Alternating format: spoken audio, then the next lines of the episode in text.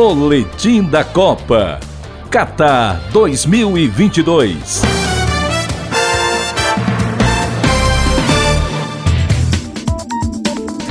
Depois dos recordes do Qatar, a Copa do Mundo da FIFA 2026 já é anunciada como a maior de todos os tempos, com 48 seleções, jogos em 16 cidades de três países da América: Estados Unidos e Canadá, ao norte. México ao centro, novos recordes em números de países anfitriões, sedes e jogos, público, gols, deslocamentos e tantas histórias que serão contadas.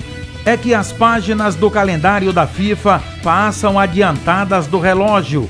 O comitê organizador já está em 2030, a Copa Centenária. O marco do início de tudo está no Uruguai. No entanto, os 100 anos da competição deverão ser comemorados em quatro países sede: Uruguai, Argentina, Paraguai e Chile. Para Alejandro Domingues, presidente da Comebol, se festeja 100 anos apenas uma vez e esse momento tem que ser na América do Sul.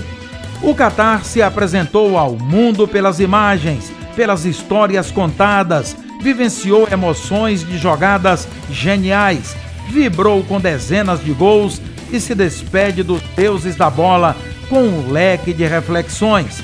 Que sobrem legados, uma das missões do torneio. Ficam as lembranças, homenagens ao Rei Pelé, cuja cidade mineira, Três Corações, onde ele nasceu, deve simbolizar três das cinco estrelas do Penta, a dança do meia marroquino Sofiane Boufal, com a mãe e o momento fofura do goleiro Bono para celebrar uma vitória.